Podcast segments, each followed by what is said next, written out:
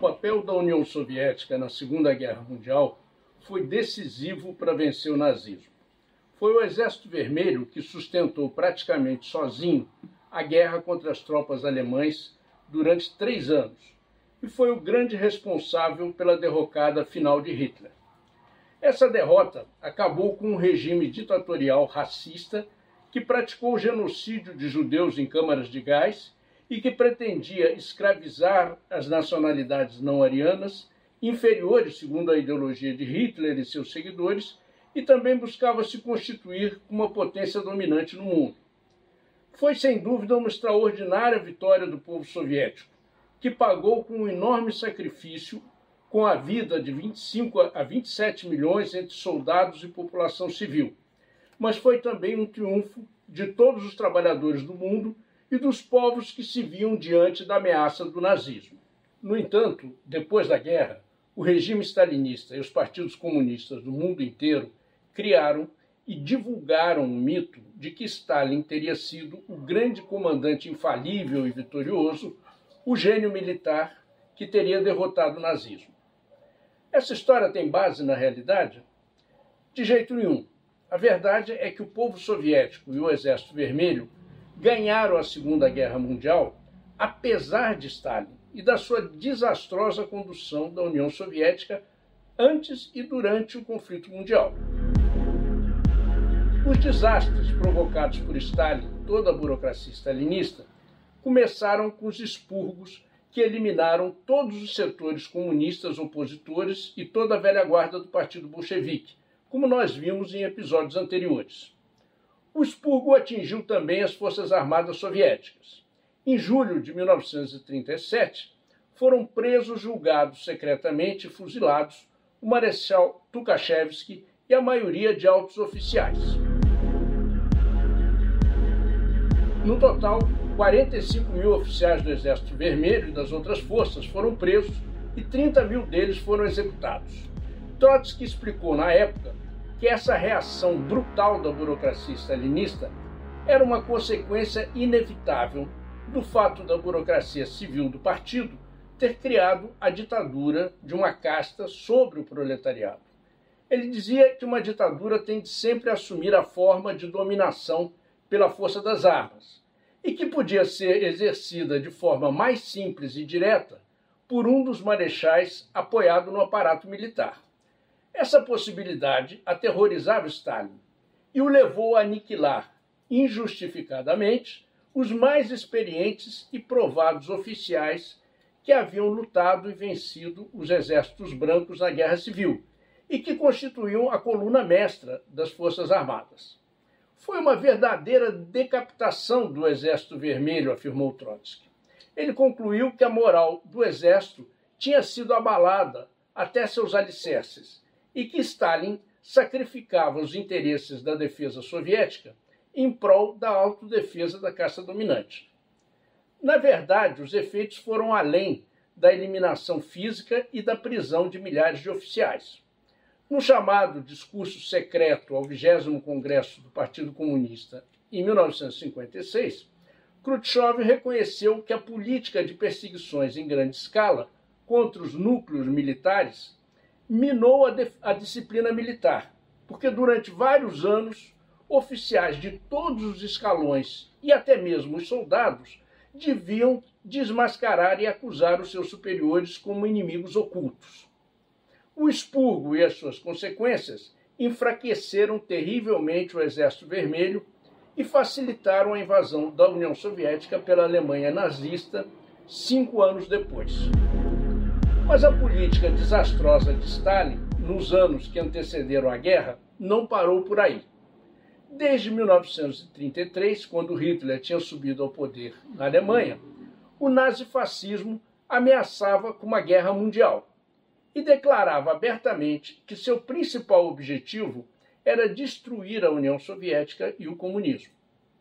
O movimento operário internacional e as organizações democráticas e progressistas de todo o mundo eram conscientes dessa ameaça. Durante 6 anos depois da subida do nazismo ao poder, a União Soviética e a Internacional Comunista fizeram uma campanha internacional contra o nazifascismo. Em 1935, a Internacional Comunista propôs em seu 7º Congresso uma frente antifascista mundial com os países imperialistas supostamente democráticos, como a Inglaterra, a França e os Estados Unidos, e frentes populares com a burguesia progressista em todos os países. O stalinismo defendia essa colaboração com a burguesia com a justificativa de que era preciso combater o nazifascismo. No entanto, para surpresa do mundo, em 22 de agosto de 1939, o ministro de Relações Exteriores da União Soviética, Molotov, em nome de Stalin, e Ribbentrop, representando Hitler, firmaram um pacto de não agressão entre a Alemanha nazista e a União Soviética. Pouco antes desse pacto, Stalin promoveu um acordo econômico em que a União Soviética se comprometia a vender suas matérias-primas à Alemanha em troca de produtos industriais. O pacto Stalin-Hitler foi um choque para todas as organizações do movimento operário do mundo inteiro e também para as organizações democráticas, porque significava uma aliança com o maior inimigo do comunismo e também de todas as organizações de trabalhadores e democráticas. Foi uma virada de 180 graus na política externa soviética. Stalin procurou justificar o acordo com Hitler, dizendo que era um pacto pela paz, um pacto de não agressão. Mas os fatos posteriores mostraram que isso era completamente falso. Na verdade, foi um acordo militar que permitia a Hitler começar a guerra. Uma semana depois de firmado o pacto, o exército alemão invadiu a Polônia, dando início à Segunda Guerra Mundial. O pacto também favorecia Stalin. Foi firmado um acordo secreto para dividir a Polônia e a União Soviética ficou com a parte oriental do país. Hitler se comprometeu com Stalin de que não haveria mais um Estado polonês independente. Além disso, por esse acordo secreto, Stalin poderia anexar a Letônia, a Lituânia e a Estônia e invadir a Finlândia. O Exército Vermelho ocupou esses países, violando a política de Lenin para as nacionalidades, que tinha como um pilar fundamental o direito dos povos à autodeterminação nacional. Mas a invasão da Finlândia encontrou a resistência do exército desse país e mostrou as fraquezas do Exército Vermelho por causa dos expurgos. Os soviéticos perderam 100 mil soldados, só conseguiram avançar em uma pequena parte do país e foram obrigados a firmar a paz. O pacto econômico e militar favoreceu, na verdade, a estratégia de Hitler. Os nazistas ficaram com as mãos livres na Europa Ocidental. As tropas alemãs que já tinham anexado a Áustria e a Tchecoslováquia ocuparam a Holanda, a Bélgica, derrotaram o exército francês e ocuparam o norte da França, inclusive Paris. No plano internacional, essa verdadeira traição teve consequências terríveis. O pacto Stalin-Hitler confundiu e desmoralizou o movimento operário internacional e a luta contra o nazifascismo, gerando dúvidas em vários setores em relação à defesa da União Soviética. Trotsky dizia que Stalin não estava interessado na Revolução Socialista Internacional, mas unicamente na defesa da casta burocrática que governava a União Soviética. Até hoje, os stalinistas tentam justificar o pacto, dizendo que ele foi necessário para ganhar tempo para que a União Soviética se preparasse para a guerra. Mas se calam sobre a decapitação do Exército Vermelho, sobre o despreparo para uma possível invasão alemã e a confiança de que Hitler não atacaria. Em junho de 1941, as tropas de Hitler invadiram a União Soviética. Durante e depois da guerra, Stalin justificou que o desastre que o Exército Vermelho sofreu na primeira parte da guerra era consequência da Alemanha ter atacado inesperadamente a União Soviética. Mas isso é totalmente falso. Hitler sempre declarou abertamente que seu objetivo era destruir a União Soviética e liquidar o comunismo. O pacto com Stalin não modificou esse objetivo. Hitler só queria ganhar tempo. Em meados de 1940, começou a preparar os planos da invasão, chamada Operação Barbarossa. Em fevereiro de 1941, começou a concentrar grandes unidades armadas perto da fronteira soviética. Segundo conta Khrushchev, Stalin não preparou o país para enfrentar a Alemanha. O exército estava mal equipado, não tinha suficiente artilharia, tanques ou aviões. Embora tivesse armas muito eficientes, como o tanque T-34, superior aos alemães, a produção em massa não estava organizada. Stalin foi avisado da proximidade da invasão alemã pelo serviço de espionagem soviéticos, com a famosa Orquestra Vermelha, dirigida por Leopoldo Trepper, que deu inclusive a data da invasão, 22 de junho. O espião Richard Sorge, que vivia no Japão, também alertou Stalin. Até Churchill, que era um inimigo declarado da União Soviética, mas tinha interesse que o país entrasse na guerra para enfraquecer a Alemanha, mandou avisar Stalin, em abril, e que Hitler estava se preparando para atacar, no máximo até meados de junho, e que os alemães tinham concentrado 147 divisões na fronteira soviética. Stalin não deu atenção a essas advertências. Os próprios militares alertaram Stalin muitas vezes. O general Kirponos, chefe do distrito militar de Kiev, escreveu a Stalin dizendo que os alemães haviam chegado à fronteira e estavam se preparando para um ataque. Ele sugeriu que se organizasse uma forte linha defensiva. Moscou respondeu que essa medida seria uma provocação e que não era permitido iniciar trabalhos defensivos na fronteira, para não dar aos alemães nenhum pretexto para iniciar a guerra. Outro depoimento é o do general Zhukov, chefe do Estado-Maior soviético e um dos melhores, se não o melhor comandante do Exército Vermelho.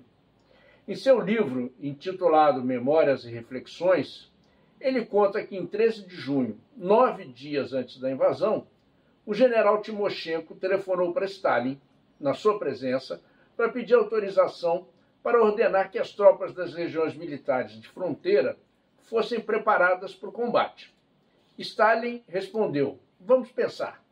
No dia seguinte, eles foram ver Stalin de novo e defenderam a necessidade de preparar as tropas para o combate. Stalin de novo respondeu, vocês propõem mobilizar o país, colocar em alerta as tropas nas fronteiras, mas isso significa a guerra. Vocês dois compreendem isso ou não? Zhukov argumentou que, de acordo com o serviço de informação, as divisões alemãs estavam preparadas para a guerra, enquanto as soviéticas só possuíam a metade do efetivo. Stalin comentou, não se pode acreditar em tudo que diz o serviço de informação. O resultado dessa atitude de Stalin, que desconsiderava os avisos e os fatos, é que o Exército Vermelho estava totalmente despreparado, demorou a contra-atacar e as forças alemãs avançaram rapidamente. Poucos dias depois de iniciado o ataque, as forças alemãs tinham destruído grande quantidade de equipamento militar, inclusive grande parte da aviação soviética, quase 4.000 aviões, a maioria ainda em terra, sem nem conseguir decolar. 350.000 soldados soviéticos foram mortos e aproximadamente 1 milhão foi feito prisioneiro pelas tropas alemãs e não voltaram a combater mais. A maioria morreu nos campos de concentração nazistas. Khrushchev desmentiu o mito de Stalin como gênio militar. Segundo ele, Stalin se intrometia nas operações e ditava ordens que não levavam em conta a situação real em um determinado setor da frente e que culminavam em grandes perdas humanas. Ele dá exemplo. O marechal Bagramian, chefe de operações do quartel-general da Frente Sul-Ocidental, tinha decidido corretamente cancelar uma operação cujo objetivo era cercar Kharkov, na Ucrânia, porque a situação real nesse momento indicava que poderia haver consequências fatais para as tropas soviéticas. Stalin foi informado, mas ignorou as sugestões e ordenou que se prosseguisse com a operação. O resultado dessa decisão foi o pior possível. Os alemães cercaram e destruíram as concentrações dos exércitos soviéticos e centenas de milhares de soldados perderam a vida. Essa foi uma amostra do suposto gênio militar de Stalin e do que isso custou. Apesar de todos esses desastres da condução de Stalin, a resistência do povo soviético e do Exército Vermelho foi magnífica e conseguiu reverter o quadro de retrocesso e transformá-lo em uma ofensiva, até derrotar as forças nazistas. Afinal, Stalin deixou as operações militares para os oficiais, como o Marechal Zhukov. Khrushchev diz: "Sofremos muitas baixas até que nossos generais, sob cujos ombros descansava o peso da condução da guerra, conseguiram mudar a situação e passaram a um tipo de operações mais flexíveis que imediatamente produziu sérias mudanças muito favoráveis na frente de batalha." Em sua ofensiva contra Moscou, os alemães chegaram a apenas 12 quilômetros da Praça Vermelha, mas foram detidos pela resistência soviética e pelas condições do inverno. A resistência foi de todo o povo. 100.000 operários construíram mais de 112 quilômetros de linhas de defesa em torno da cidade. 10.000 operários formaram uma guarda voluntária para ajudar na defesa e 30.000 mulheres se alistaram para trabalhar no serviço de saúde. Leningrado também foi cercada pelas tropas nazistas durante 900 dias. Mais de 600.000 habitantes morreram de fome, frio e doenças, mas a cidade resistiu. Em dezembro de 1941, o Exército Vermelho lançou uma contraofensiva e começou a Batalha de Moscou, que forçou os alemães a recuar e foi a primeira vitória estratégica das forças soviéticas. Mas o ponto de virada na situação da guerra foi a Batalha de Stalingrado, em que a resistência soviética na cidade arrasada durou mais de 5 meses, com lutas de rua, casa a casa, e que culminou em fevereiro de 1943 com uma vitória militar do Exército Vermelho que mudou o curso da guerra. O povo soviético lutou heroicamente contra a ferocidade dos nazistas, que na sua ofensiva fuzilaram centenas de milhares de civis, principalmente judeus e asiáticos, de acordo com a doutrina racista do nazismo. As tropas alemãs arrasaram mais de 700 povoados e exterminaram todos os seus moradores.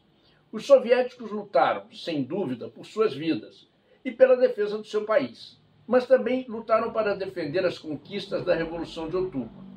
Por isso, milhares de prisioneiros comunistas que ainda sobreviviam nos campos de concentração pediram para ser admitidos no Exército Vermelho para defender a União Soviética. Todo esse esforço coletivo gigantesco é que venceu a guerra, apesar da condução desastrosa de Stalin e da burocracia.